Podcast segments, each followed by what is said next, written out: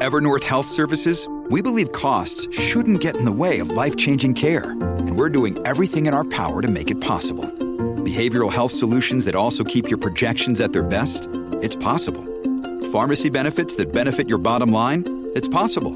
Complex specialty care that cares about your ROI? It's possible. Because we're already doing it. All while saving businesses billions. That's Wonder made possible. Learn more at evernorth.com/wonder. Podclass, i podcast di classe editori. La borsa di Taiwan e l'economia dei chip dopo il voto, gli appuntamenti della settimana borsistica, a Davos prende il via il World Economic Forum, Germania a rischio recessione tecnica e infine appuntamento oggi con l'Eurogruppo a Bruxelles. Io sono Elisa Piazza e questo è il caffè ristretto di oggi, lunedì 15 gennaio con 5 cose da sapere prima dell'apertura dei mercati. Linea mercati. In anteprima, con la redazione di Class CNBC, le notizie che muovono le borse internazionali. E dunque uno, partiamo dalla borsa di Taiwan che ha aperto in leggero territorio positivo questa mattina dopo l'esito delle elezioni nel weekend. A vincere è stato William Lai del Partito Progressista Democratico Filo Indipendentista, stesso partito della presidente uscente. Quali saranno le possibili conseguenze sull'economia di Taiwan di quello che è stato l'esito elettorale? Bene, attenzione attenzione alla forza dei semiconduttori dei chip dell'economia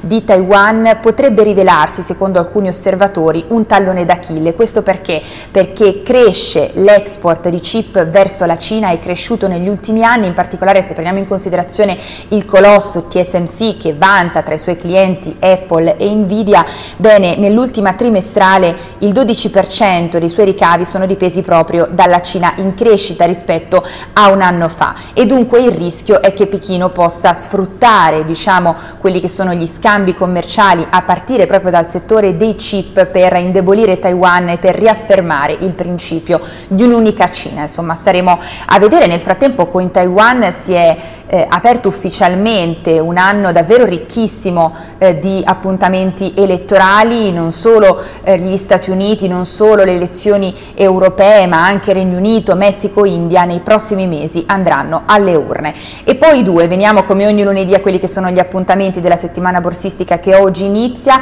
attenzione a Wall Street che oggi resta chiusa in occasione del Martin Luther King Day, domani però si prosegue con la stagione delle trimestrali bancarie, a presentare i conti saranno Goldman Sachs e Morgan Stanley. Mercoledì invece, sempre negli Stati Uniti, il dato delle vendite al dettaglio, test dunque indizio sullo stato di salute dei consumatori in America e quindi anche dell'economia statunitense e poi sempre mercoledì il PIL per l'intero 2023 in Cina se il target del 5% verosimilmente è stato raggiunto, sarà difficile replicare un più 5% invece quest'anno nel 2024. 3. Ci spostiamo a Davos dove oggi prende il via il World Economic Forum, l'edizione numero 54, riuniti nelle Alpi svizzere, banchieri centrali, CEO delle principali società, leader del mondo della finanza, capi di Stato e di governo. Bene, l'obiettivo di questa edizione è particolarmente ambizioso, ricostruire la fiducia, ricostruire la fiducia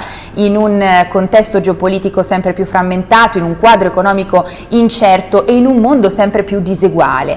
A proposito di quadro economico incerto, questa mattina è stato pubblicato l'Outlook del World Economic Forum che riunisce i punti di vista, le previsioni eh, dei capo economisti che partecipano appunto al forum a Davos, bene più della metà di questi prevede un eh, indebolimento dell'economia globale quest'anno nel 2024. A proposito invece di un mondo sempre più diseguale, a certificarlo proprio in concomitanza con l'inizio dei lavori a Davos è l'Oxfam, pensate i cinque uomini più ricchi al mondo, la ricchezza di questi cinque dal 2020 ad oggi è più che raddoppiata, quota 869 miliardi di dollari, il che significa 14 milioni di dollari in più all'ora.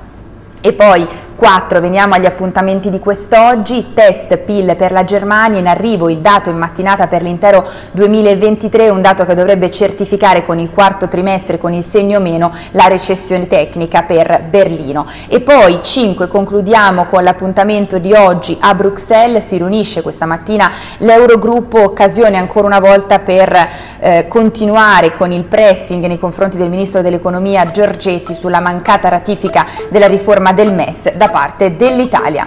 È tutto per il nostro caffè ristretto, noi ci vediamo in diretta a Caffè Affari con tutte le notizie, anche con i collegamenti in diretta da Davos.